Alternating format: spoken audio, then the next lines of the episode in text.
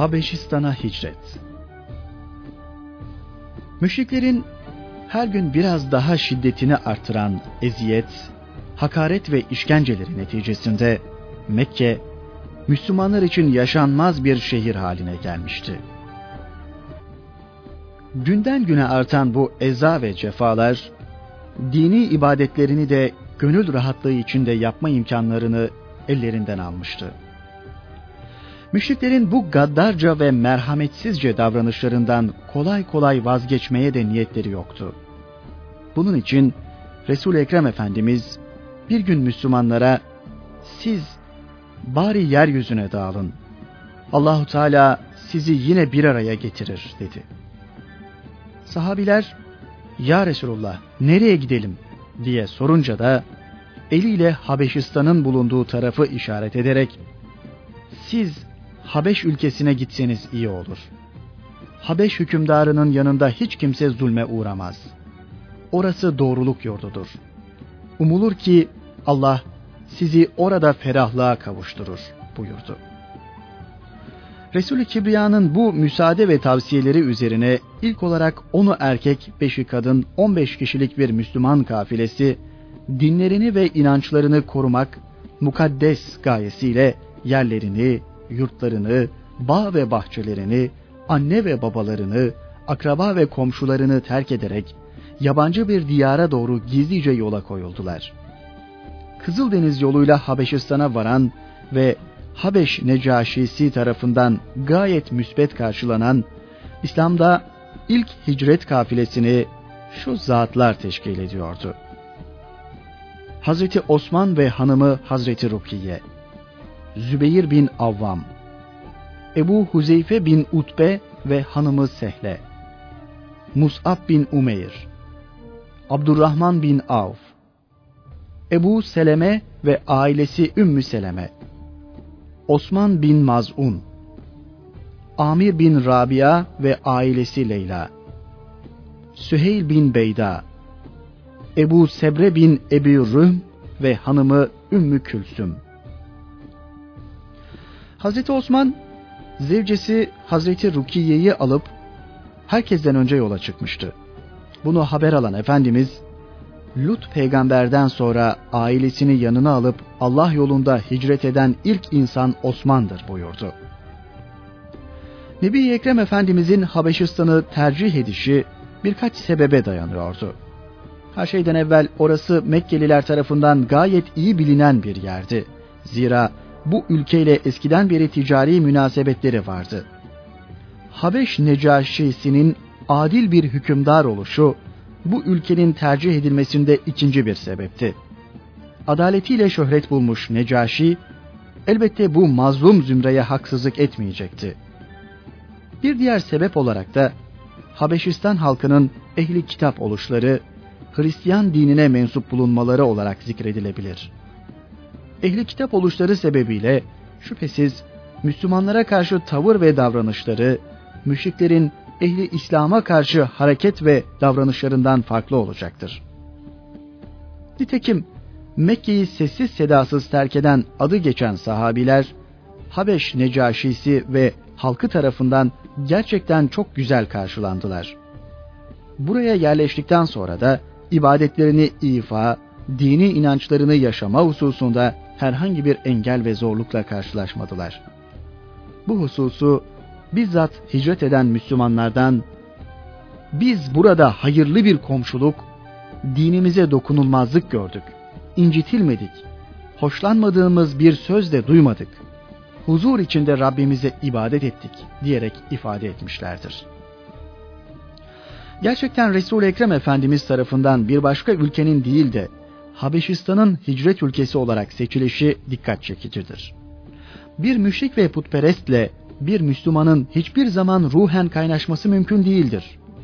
Ama ikisi de ehli kitap olan bir Müslümanla bir Hristiyanın hiç olmazsa inanç noktasında bazı müşterekleri bulunduğundan anlaşmaları mümkün olabilir. Nitekim Habeşistan halkının Müslümanlara karşı nazik tavrı ve dini vazifelerini yerine getirmede gayet müsamahalı davranmaları bu gerçeği doğrular. Bütün bunlarla birlikte bu hicret hadisesi çok daha mühim bazı müsbet neticelerin doğmasına sebep oldu. Bu sayede İslamiyet etraftan da duyuldu. Hicret hadisesinin arkasında bu yüksek gayenin bulunuşundan dolayıdır ki müşrikler göç eden bu bir avuç Müslümanın Habeşistan'a sığınmalarından endişe duydular ve telaşa kapıldılar. Bu uzak diyarda dahi onları rahat bırakmak istemediler.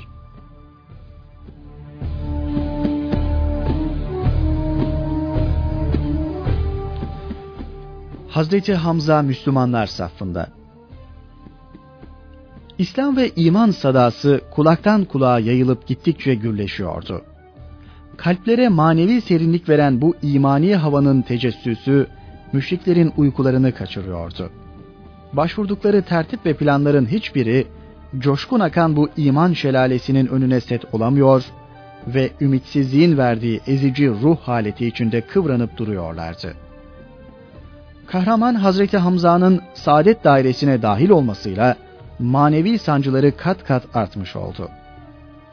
Peygamberimizin amcası ve aynı zamanda süt kardeşi olan Hazreti Hamza, kimden olursa olsun, nereden gelirse gelsin, haksızlığa asla tahammülü olmayan bir kahramandı. Kureyş içinde de yüksek bir itibara sahipti. İlahi hidayetin tecellisi bu. Kimin nerede ve nasıl iman nimetine kavuşacağı belli olmaz. Hazreti Hamza da beklenmedik bir zamanda İslam nimetine kavuştu. Bir gün çok sevdiği eğlencesi olan avdan dönüyordu. Safa tepesinden Kabe'ye doğru giderken karşısına Abdullah bin Cuda'nın azatlık cariyesi çıktı ve "Ey Umare'nin babası, kardeşimin oğlu Muhammed'e Ebul Hakem bin Hişam, yani Ebu Cehil'le arkadaşları tarafından yapılanları görmüş olsaydın asla dayanamazdın." Hazreti Hamza heybetli bakışlarını cariyenin üzerinde bir müddet gezdirdikten sonra "Ebul Hakem bin Hişam ona ne yaptı ki?" diye sordu. "Ona şuracıkta türlü türlü işkenceler yaptı, hakaret etti, sonra da çekip gitti. Muhammed de ona hiçbir şey söylemedi."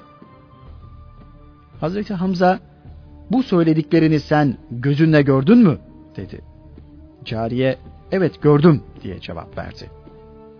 Son derece hiddetlenen Hazreti Hamza, evine uğramadan yayı, oku, torbası ve av malzemeleriyle doğruca Kabe etrafında oturmuş bulunan Ebu Cehil ve arkadaşlarının yanına vardı. Meclisin ortasındaki Ebu Cehil'in başına hiçbir şey sormadan okkalı bir yay indirdi ve başını fena halde yardı. Sonra da "Sen misin ona sövüp sayan? İşte ben de onun dinindenim. Onun söylediğini söylüyorum. Gücün yetiyorsa o yaptıklarını bana da yap göreyim" diye konuştu. Ebu Cehil hareketinde kendisini haklı göstermek için savunmaya geçti. "Ama o bizi akılsız saydı" dedi. "Putlarımıza hakaret etti. Atalarımızın tuttuğu yoldan ayrı bir yol tuttu." Hazreti Hamza'dan kararlı ve sert bir cevap geldi. "Siz ki Allah'tan başkasına ilah diye tapmaktasınız. Sizden akılsız kim var? Ben şehadet ederim ki Allah'tan başka ilah yoktur. Yine şehadet ederim ki Muhammed Allah'ın Resulüdür." Hazreti Hamza'nın bu kararlılığı karşısında ne Ebu Cehil ne de etrafındakilerde bir hareket ve bir mukabele görülmedi. Hatta Ebu Cehil, "Doğrusu ben kardeşinin oğluna çok çirkin bir şekilde sövüp saymıştım. Buna müstahak oldum" diyerek suçluluğunu da itiraf etti. Ani ve beklenmedik bir kararla saadet dairesine dahil olan Hazreti Hamza evine dönünce zihninde şeytanın bir takım vesvese ve şüpheleriyle karşı karşıya kaldı. "Sen Kureyş'in hatırı sayılır birisiydin. Şu dininden dönen Muhammed'e uydun. Hiç de iyi etmedin." Kalbi ve zihninin şeytanın bu tarz telkinlerine maruz kaldığını hisseden Hazreti Hamza doğruca Kabe'ye vardı ve "Allah'ım, bu tuttuğum yol doğruysa kalbime de onu tasdik ettir. Bana bu hususta bir çıkar yol göster" diye dua etti. Aradan bir gün geçtikten sonra Resul-i Ekrem Efendimizin huzuruna vardı. Başından geçenleri anlattı. Resul-i Ekrem kendilerine vaaz ve nasihatte bulundu. Kalbi iman ve itminan bulan Hazreti Hamza, Peygamber Efendimiz'e "Senin doğruluğuna şehadet ederim ey kardeşimin oğlu. Artık dinini bana açıkla" dedi. Hazreti Hamza gibi bir kahramanın Müslümanlar safında yer alışı, Efendimiz'i ve Müslümanları son derece memnun ederken, müşriklerin gönüllerine hüzün ve korku saldı. Resul-i Ekrem'e pervasızca reva gördükleri eziyet ve işkencelerinin bir kısmını da terk etmek zorunda kaldılar.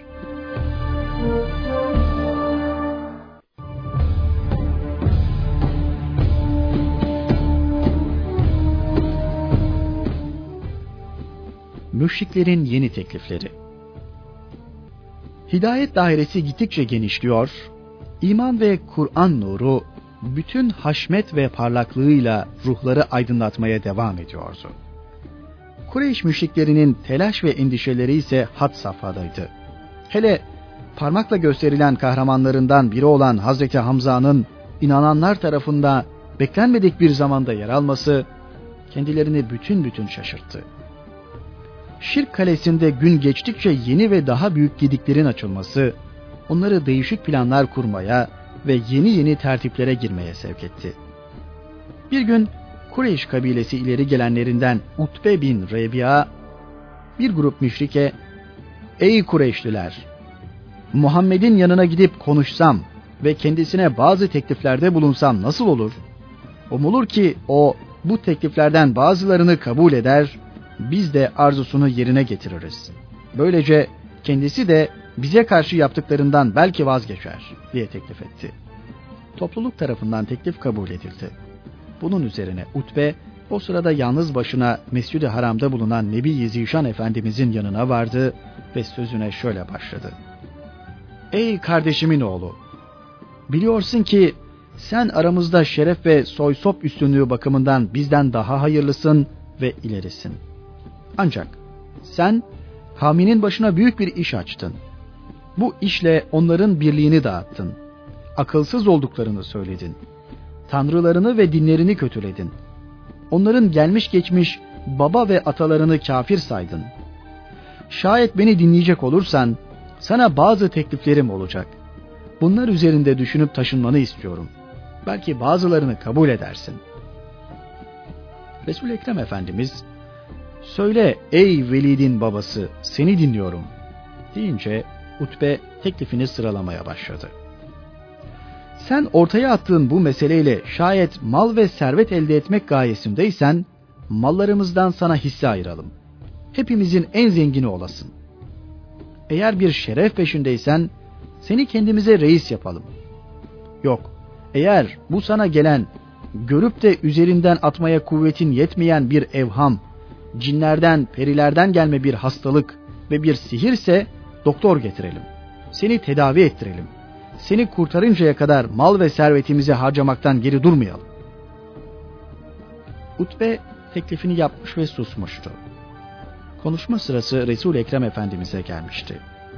Utbe'ye "Ey Velid'in babası, söyleyeceklerin bitti mi?" diye sordu. Utbe'den evet cevabı gelince Resul-i Ekrem "O halde şimdi sen beni dinle" dedi ve besmele çekerek Fussilet suresinin 1 ila 36. ayetleri arasındaki bölümü kemal-i vakar ve heybet içerisinde okumaya başladı. Hamim. Bu Kur'an Rahman, Rahim olan Allah tarafından indirilmedir. Bir kitaptır ki ayetleri Arapça bir Kur'an olmak üzere anlayacak olan bir kavme açıklanmıştır. Hem cenneti müjdeleyici hem ateşten korkutucu olarak. Fakat onların, Mekke kafirlerinin çoğu Kur'an'dan yüz çevirdiler. Artık onlar dinleyip hakkı kabul etmezler. Sureyi secde ayetine kadar okuyup secde eden Peygamber Efendimiz Utbe'ye döndü ve "Ey Velid'in babası, okuduklarımı dinledin. Artık gerisini sen düşün" dedi. Kur'an'ın nazmındaki icaz, manasındaki tatlılık Utbe'nin çehresini birden değiştirmişti. Öyle ki bunu Kureyşliler fark ettiler. Birbirlerine söylentiler: "Vallahi Ebul Velid Çehresi değişmiş olarak dönüyor. Yanlarına gelince ne getirdin anlat bakalım dediler. Utbe, vallahi ben ömrümde benzerini hiç işitmediğim bir kelam işittim. Yemin ederim ki o ne şiirdir, ne sihirdir, ne de kehanettir. Dedikten sonra sözlerine şöyle devam etti. Ey Kureyş topluluğu, beni dinleyin de hatırım için bu işin peşini bırakın. Bu adamdan vazgeçin. Ondan uzak durun, ona dokunmayın. Yemin ederim ki benim ondan dinlediğim söz büyük bir haberdir. Siz onu sizin dışınızda kalan Arap taifelerine bırakırsanız daha iyi etmiş olursunuz. Onlar ona engel olurlar. Eğer o Araplara üstün gelirse onun hakimiyeti sizin hakimiyetiniz, onun şerefi sizin şerefiniz demektir. Onun sayesinde insanların en mesut ve bahtiyarı olursunuz. Utbe'nin konuşması Kureyşlilerin hiç de hoşuna gitmedi. Tepki göstererek, ey Velid'in babası, yine o seni diliyle büyülemiş dediler. Sözlerinin dinlenmediğini gören Utbe ise, o halde istediğinizi yapın diyerek yanlarından uzaklaştı. Böylece müşrikler, Server-i Kainat Efendimiz karşısında mağlubiyet üzerine mağlubiyete uğruyorlardı. İslam davasına karşı tedbir ve çareleri bir bir tükeniyordu. Başvurdukları her tedbir ve plan geri tepiyor, hatta aleyhlerine tecelli ediyordu. Çünkü Cenab-ı Hakk'ın ben nurumu tamamlayacağım, kafirler, müşrikler istemeseler bile diye vaadi vardı. Resulüne emri şuydu, sana vahyettiklerimi halka bildir. Korkma, çekinme. Çünkü ben seni insanlardan, onların şer ve belalarından koruyacağım. Maide suresi 67. ayet. Bunun için de Allah Resulü iman ve İslamiyet'e davet vazifesine bıkmadan, usanmadan, korkmadan, çekinmeden devam ediyor. Bütün gayretiyle gönüller üzerinde tevhid bayrağını dalgalandırmaya çalışıyordu. Bunun neticesi olarak da inananların safı gittikçe hem daha sıklaşıyor hem de güçlenip kuvvetleniyordu. Mekkeli müşrikler ne eziyet ve işkencelerin ne de mevki, makam, mal, mülk tekliflerinin Peygamber Efendimiz'i bir an bile davasında tereddüte düşürmediğini artık kesinlikle anlamışlardı. Bu sebeple karşısına değişik tekliflerle çıkmaya başlıyorlardı. Bir gün Resul-i Kibriya Efendimiz'e Rabbine dua et. Eğer Safa tepesini bizim için altına çevirirse biz o zaman seni tasdik eder, sana iman ederiz dediler. Böyle bir isteği yerine getirmek elbette insan güç ve kuvvetinin üstünde bir işti. Ama Allah'ın kuvvet ve kudreti yanında basit bir hadiseydi. Müşrikler böylesine herhangi bir insanın yapamayacağı şeyleri Peygamber Efendimiz'e teklif etmekle adeta kendilerini teselli etmeye çalışıyorlardı. Bakın, işte bu isteğimizi yerine getirmedi. Öyleyse neden iman edelim demek istiyorlardı. Diğer istek ve tekliflerinde Resul-i Ekrem Efendimiz hep bunları yapmanın kendi vazifesi olmadığını, onların ancak Allah'ın isteğiyle, kuvvet ve kudretiyle meydana gelebileceğini ifade etmesine karşılık, bu tekliflerine aynı cevapla karşılık vermeden, teklifiniz yerine gelirse bu dediğinizi gerçekten yapar mısınız diye sordu. Hep birden evet yaparız dediler. Bunun üzerine Resul-i Ekrem Efendimiz ellerini açarak kudreti sonsuz Rabbi Rahim'ine yalvarmaya başladı. Elbette Sultan-ı Levlak'ın niyazı cevapsız kalmadı. Anında Cebrail aleyhisselam gelerek Allahu Teala seni selamlıyor ve istersen onlara Safa tepesini altın yapayım. Ancak bundan sonra da onlardan kim inkara kalkışırsa varlıklarımdan hiçbirine yapmadığım bir azapla onları azaplandırırım. Yok istersen onlara tevbe ve rahmet kapılarımı açık bırakayım diyor dedi. Alemlere rahmet olarak gönderilen Efendimiz iki teklif arasında serbest bırakılmıştı. Cenab-ı Hak istediğini yapacaktı. Buna rağmen o kendisini böylesine rahatsız edip sıkıntıya sokan kavmine acıdı ve Rabbinden dileyişi oldu. Hayır Allah'ım, onların isteklerini yerine getirme. kendilerine rahmet ve tevbe kapılarını açık bırak. Evet, Peygamber Efendimiz alemlere rahmet olarak gönderilmişti. Kalp ve vicdanı merhamet ve şefkatin menbaıydı. Kendisine zulmedenlere, kendisine eziyet ve hakarette bulunanlara bile yeri geldikçe acıyor, onları affediyordu. Hiçbir zaman şahsı için intikam alma yoluna gitmiyordu. Kendisine zulmedenlere dahi iman saadeti ve İslam hidayet ediliyordu. O, bu engin şefkat ve merhamet, bu derin af ve müsamahayla gönülleri fethetmiş, kalp ve ruhları nuru etrafında pervane gibi döndürmüştür. Yapılan her teklif Resul-i Ekrem Efendimiz tarafından reddedilmesine rağmen müşrikler yeni teklifler bulup ileri sürüyorlardı. İleri gelenleri bir gün Resul-i Ekrem'e, "Sana içimizde en zengin adam olacak şekilde mal verelim. İstediğin kadınla evlendirelim. Yeter ki sen ilahlarımızı kötülemekten vazgeç," dediler. Sonra da şöyle konuştular: "Eğer bu dediğimizi kabul etmez ve yapmazsan sana yeni bir teklifimiz var. Hem senin için hem bizim için hayırlı olan bir teklif." Resul-i Ekrem, "Nedir o hayırlı teklif?" diye sordu. Kureyş ileri gelenleri, "Sen bizim tanrılarımız olan Lat ve Uzza'ya 1 yıl tap, biz de senin ilahına 1 yıl tapalım," dediler. Bu Kureyş müşriklerinin bir oyunu, bir tuzağıydı. Akıllarınca Resul-i Ekrem'i böyle bir teklifle kandırmayı düşünüyorlardı.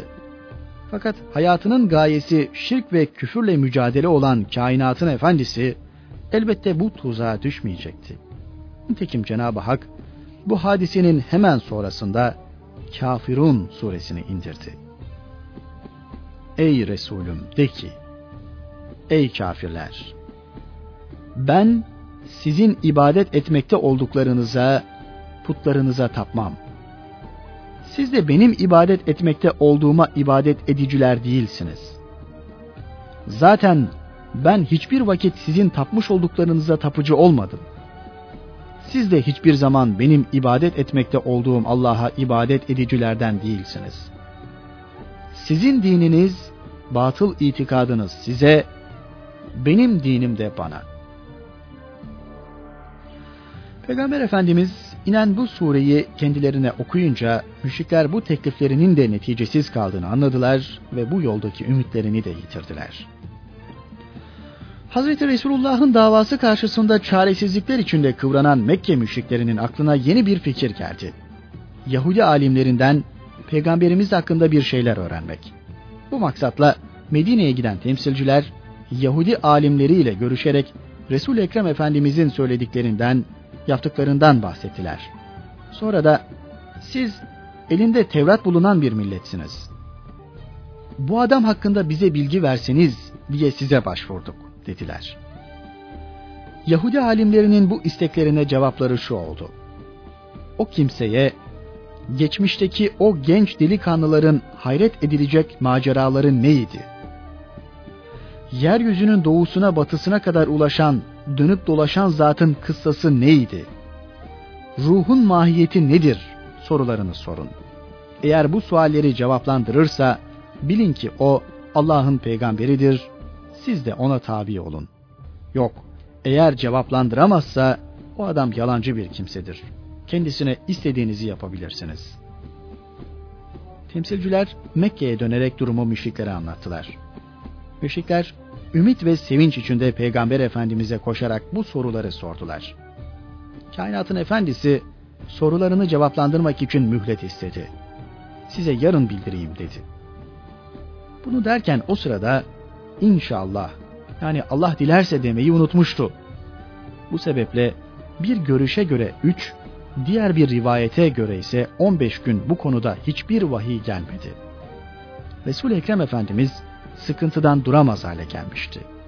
Hele müşriklerin "Muhammed bizden bir gün mühlet istedi, bunca zaman geçti, bize hala bir şey bildirmiş değil" diyerek dedikodulara başlamaları bu sıkıntılarını daha da arttırdı. Öyle ki kimseyle konuşamaz hale gelmişti. Nebi-i Ekrem'in bu sıkıntıları fazla sürmedi. Sonunda vahiy indi. Müşriklerin sorularına şöyle cevap verildi: Yoksa ey Resulüm, uzun zaman mağarada uykuda kalan Kehf ve Rakim ashabı bizi mucizelerimizden şaşılacak bir şey oldular mı sandın? Hatırla ki o vakit o genç yiğitler mağaraya sığındılar da şöyle dediler: Ey Rabbimiz, bize tarafından bir rahmet ihsan buyur ve işimizde bize bir muvaffakiyet hazırla. Kehf suresi 9 ila 10. ayetler. Bu ayeti kerimelerde müşriklerin birinci soruları cevaplandırılıyordu ve adı geçen gençlerin Ashab-ı Kehf olduğu bildiriliyordu. Sonraki ayetlerde ise Ashab-ı Kehf'in maceraları anlatılıyordu. Müşriklerin ikinci sorularına ise şu ayetler cevap veriyordu: Ey Resulüm, müşrikler seni imtihan etmek için bir de Zülkarneyn'den haber soruyorlar. Sen de ki, size onlardan bir haber anlatacağım. Kehf suresi 83. ayet. Surenin devam eden ayetlerinde ise Cenab-ı Hakk'ın Zülkarneyn'i iktidar sahibi yaptığı, ona vasıta ihsan ettiği ve bununla batıya doğru yol aldığı, yolculuğu esnasında bir kavimle karşılaştığı ve onları iyi işleri yapmaya davet ettiği belirtiliyor, sonradan doğuya doğru yol tuttuğu, burada da bir kavimle karşılaştığı ve onları da hayırlı işlerde bulunmaya çağırdığı beyan ediliyordu. Müşriklerin üçüncü suallerine ise şu ayeti kerime ile cevap veriliyordu: Ey Resulüm, bir de sana ruhtan, ruhun hakikatinden soruyorlar. De ki, ruh Rabbimin bildiği bir iştir ve size ilimden ancak az bir şey verilmiştir. İsra suresi 85. ayet. Müşrikler sordukları sorularına mükemmel cevap almışlardı. Buna rağmen Peygamber Efendimizin davasını doğrulayıp ona uymaktan uzak durdular. Şirkin inadı içinde hayatlarına devam ettiler. Ancak onların bu hak ve hakikatten yüz çevirmeleri kendilerini felakete sürüklemekten başka bir şeye yaramıyordu. Onlar direndikçe iman ve Kur'an davası daha bir haşmet ve azametle gönüller üzerinde dalgalanmaya devam ediyordu. Cenab-ı Hak ayrıca Peygamber Efendimiz'i de aynı surede şöyle ikaz ediyordu: Hiçbir şey hakkında İnşallah demeden ben bunu herhalde yarın yaparım deme. Unuttuğun zaman Rabbini an. İnşallah de. Umulur ki Rabbim beni daha yakın bir hayra ve daha muvaffakiyete erdirir de. Kehf suresi 23 ila 24. ayetler. Peygamber Efendimiz bu ikazdan sonra yapacağı bir şey hakkında inşallah demeyi her zaman hayatında bir prensip edindi.